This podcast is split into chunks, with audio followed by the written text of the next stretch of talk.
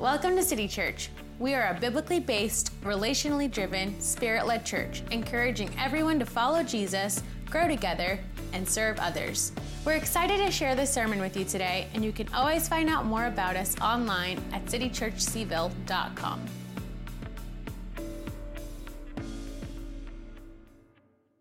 What we've been doing as church family all last year, we took a look at one thing the kingdom of God, what is it?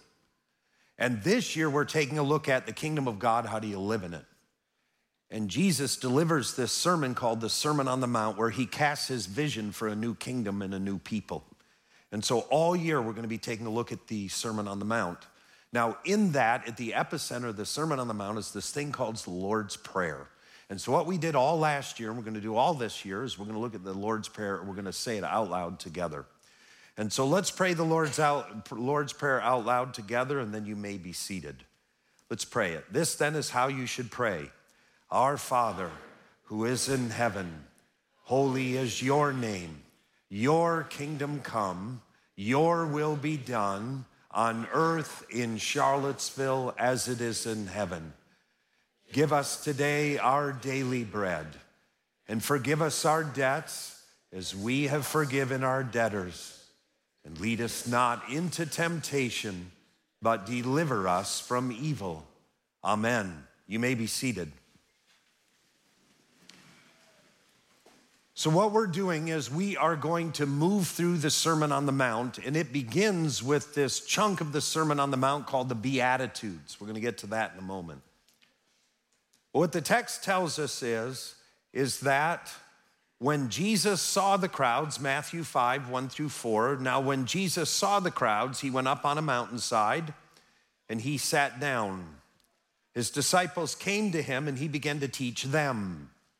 Then we have the Beatitudes Blessed are the poor in spirit, for theirs is the kingdom of heaven. And blessed are those who mourn, for they will be comforted. We're going to look at mourning next week.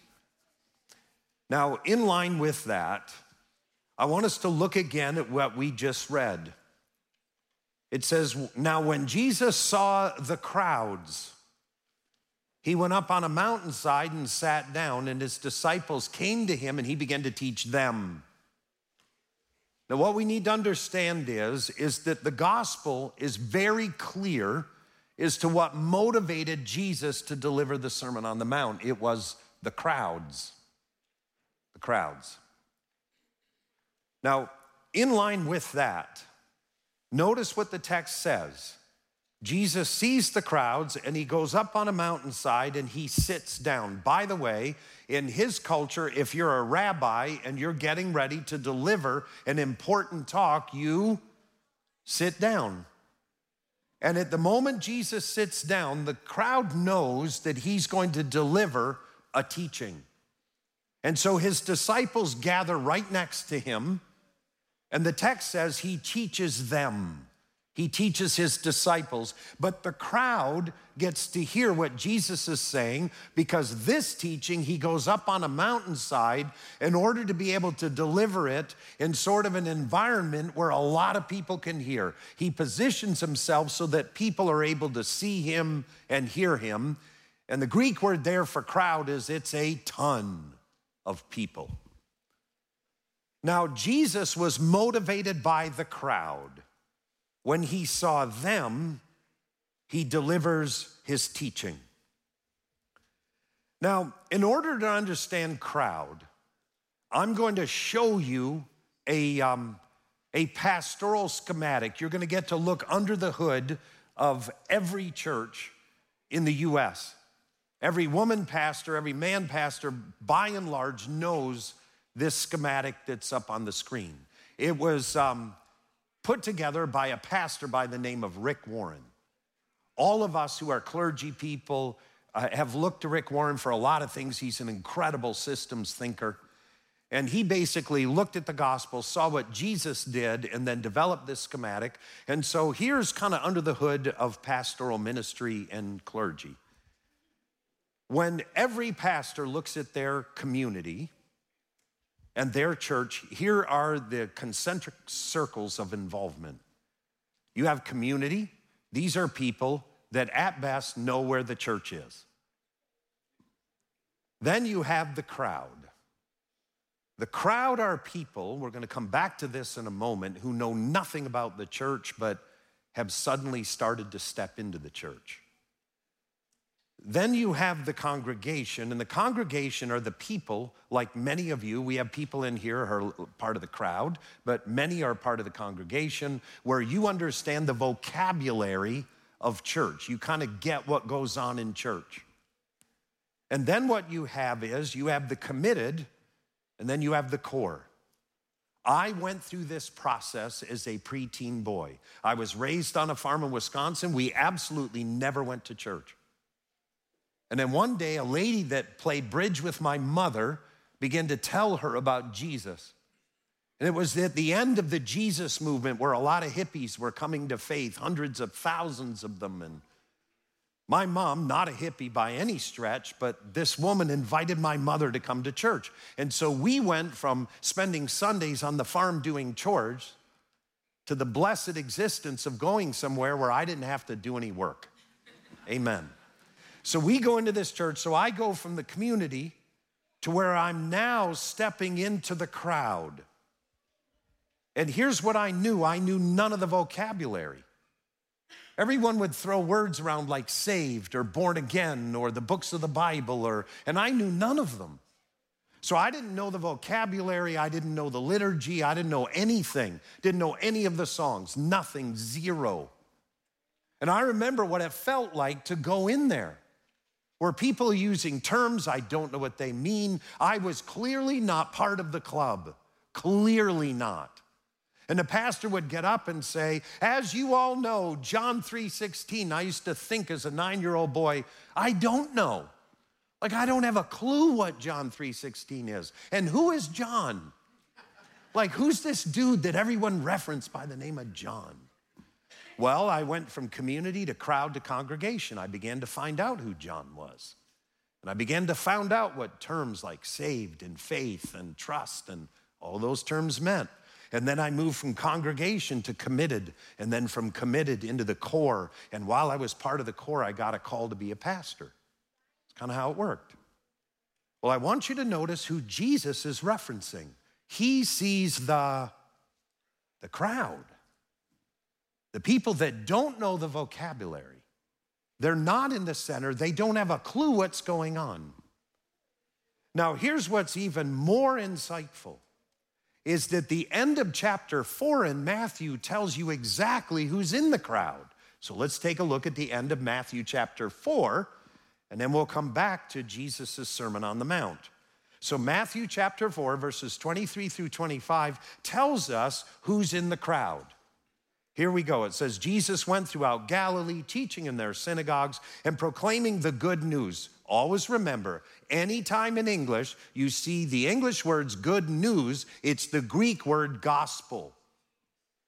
So Jesus went into their synagogues proclaiming the gospel of the kingdom and healing every disease and sickness among the people. And news about him spread all over Syria, and people brought to him all who were ill with various diseases, those suffering severe pain, the demon possessed, those having seizures, and the paralyzed, and he healed them. Large crowds from the Galilee, the Decapolis, Jerusalem, Judea, and the region across the Jordan followed him. So here's what's happening in a nutshell Matthew, the end of chapter 4, just before we have the Sermon on the Mount. Jesus is going around, he's making this weird claim that the kingdom of God is now here. Now, in the Gospel of Matthew, it's called the kingdom of heaven. In the other gospels, it's called the kingdom of God. It's the same thing. Jesus is going to synagogues in little towns and saying, The kingdom of God is here. And then he makes the move to push back all the dysfunction and the brokenness that humankind suffers from, from emotional to spiritual to physical. He heals all of that as proof that the kingdom's now here. And those people go, I want to follow him. And so these crowds begin to form. But what's important to recognize is who's in the crowd. Well, we know his disciples are there. They are holy, righteous Jewish men, and they're sitting right up front. And the text says, But Jesus sees the crowd And in the crowd are people from Syria. People from Syria in Jesus' day are filled with spiritual cooties.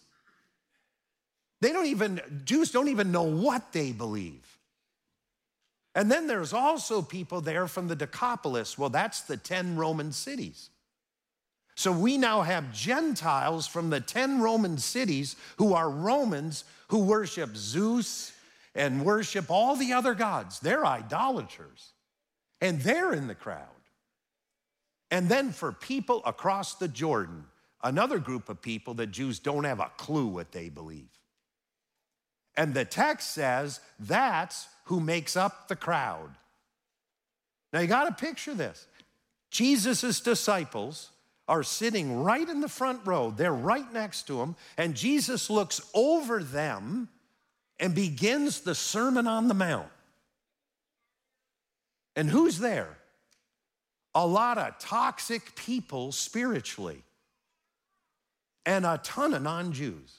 And as a good Jewish man, they had never been to the Decapolis, they had never been to Syria, and they had definitely never been across the Jordan because good Jewish people never go there because that place is spiritually toxic. You never go there. And yet, that's now who's in the crowd. And Jesus, looking at the crowd over the heads of his disciples, says the following in Matthew 5 2. This is his inaugural statement at announcing his kingdom. Here's what he says Blessed are the poor in spirit, for theirs is the kingdom of heaven. And I picture Jesus raising his hands like a rabbi and announcing a blessing. Blessed are those who are poor of spirit because you are the kingdom of heaven. It's you. And his disciples sit there and go, Wait, what? That's not how this thing works. How it works is you're a good Jewish man and you live by 613 laws. That's how you know you're in the kingdom. And Jesus goes, Not in mine. It's not how it's going to work. Now, what does it mean to be poor in spirit? Because if that's how you're blessed, then we need to figure that out. Well, by the way, blessed is the Greek word makarios, which means happy, blessed, or to be envied. And so when you hear the Beatitudes, the Beatitudes are these nine things that Jesus announces are blessings. These folks are blessed. Now, real quickly here, there are three photographs that I've taken of the Mount of Beatitudes. I took these in October. That's the Sea of Galilee. There's the hillside where the sermon took place. There's the church that is the Church of the Beatitudes. And here's a view. And this, my wife took this picture off the back of the Church of Beatitudes looking back down at the Sea of Galilee. This is the spot that traditionally is said where Jesus delivered this sermon, the Sermon on the Mount. Now, Jesus says, Blessed are the poor in spirit.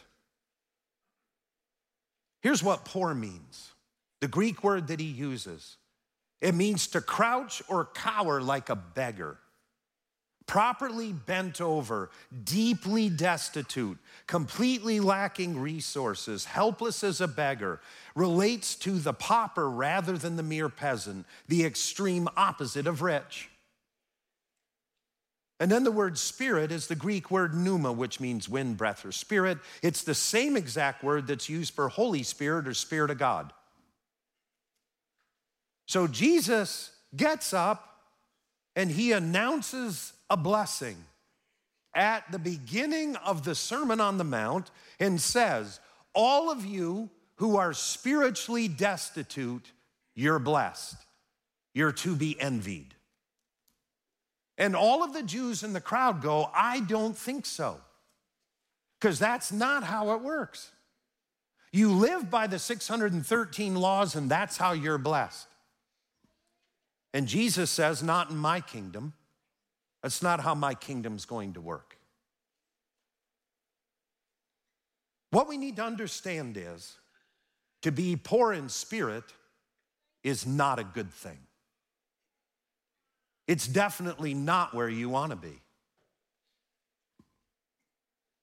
Being poor in spirit is something that every Jesus follower tries to get away from. But that's not what Jesus says at the beginning of his inaugural sermon here. In this teaching on the kingdom, he says, Blessed are the poor in spirit, not even those who know they're poor in spirit, the people who are actually spiritually destitute. They're blessed. Matthew 5 2. By the way, we're going to put feet to our faith from now on for this sermon. Matthew 5 2, he said, Blessed are the poor in spirit, for theirs kingdom of heaven. I rewrote it, translated it the following way Blessed are the people who are utterly impoverished spiritually, because the kingdom of heaven is them. I've met people who are poor in spirit. Now, I went through the process of being part of the community, to the crowd, to the congregation, to the committed to the core. I went through that. And through that process, I found a call into ministry. And I find myself as a, as a university chaplain. And I remember getting up front, the university chaplain, for totally forgetting my own personal experience. And we're there in the chapel at Princeton, and there's about 30 students there. And I get up and begin to teach. And I go, You know how the Bible says, we were studying in Exodus, and I said, You know how the Bible says that Moses delivered God's people from Egypt into Israel? And two of the students went, No. I went, What? How do you not know this? They go, Not only do we not know this, we've never even heard this story before, and we don't even know what the book of Exodus is. And I thought to myself, Who invited these people? and here the students in the fellowship are inviting their friends to come check out the kingdom. And their friends know absolutely nothing. And they're completely poor of spirit.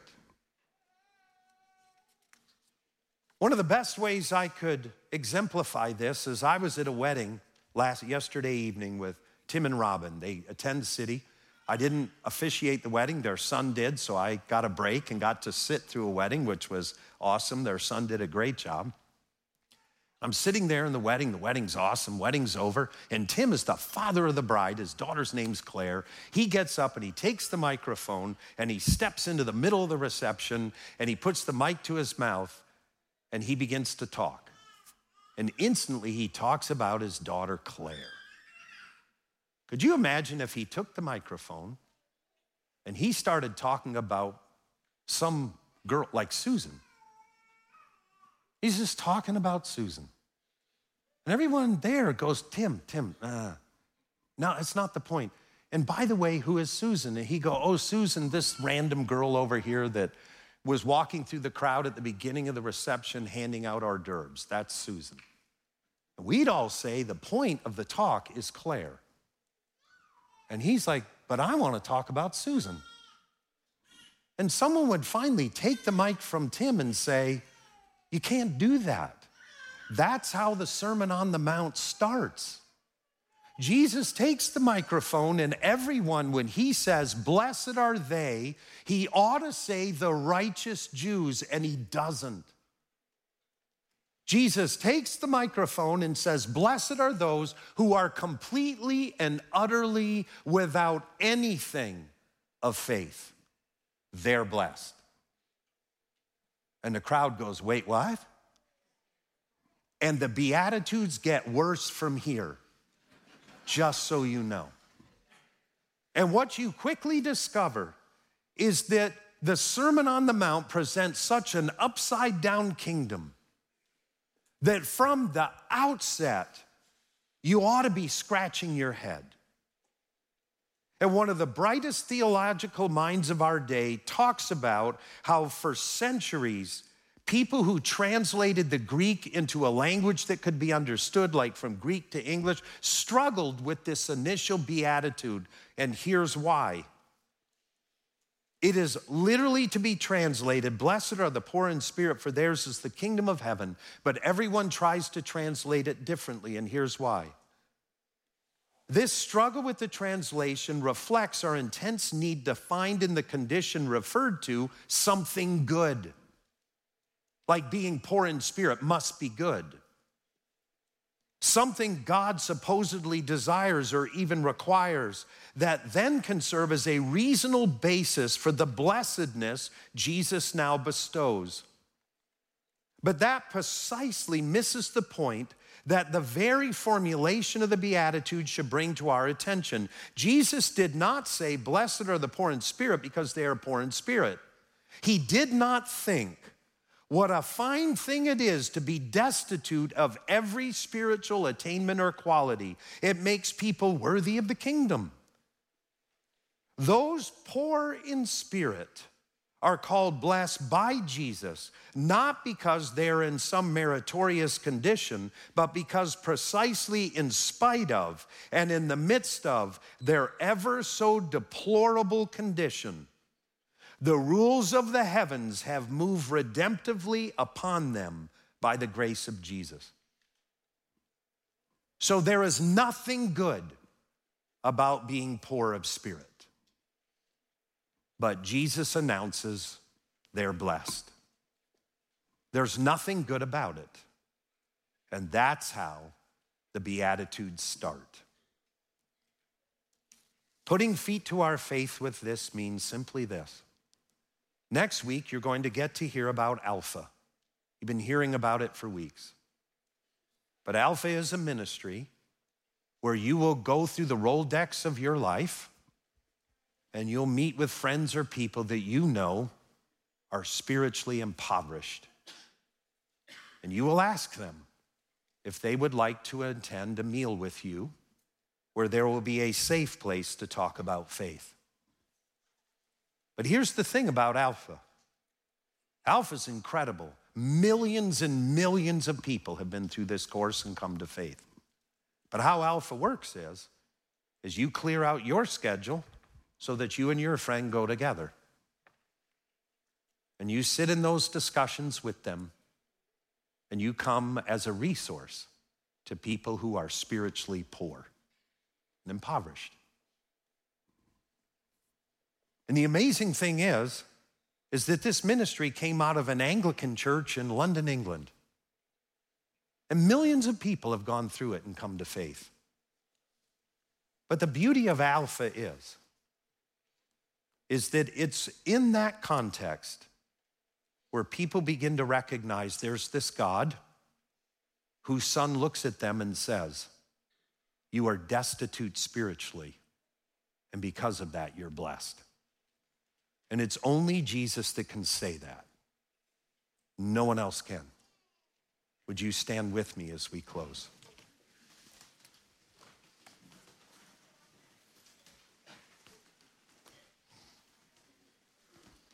As we stand together, I want you to know something. If you're in the kingdom, it doesn't mean you're unblessed.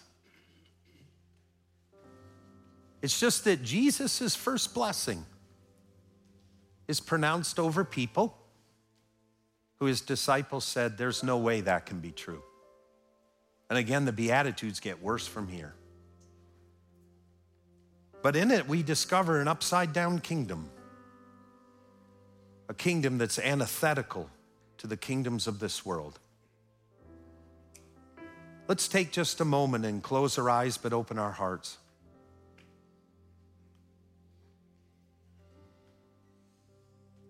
Jesus, speak to us. Blessed are those who are poor in spirit, for the kingdom of heaven is for them.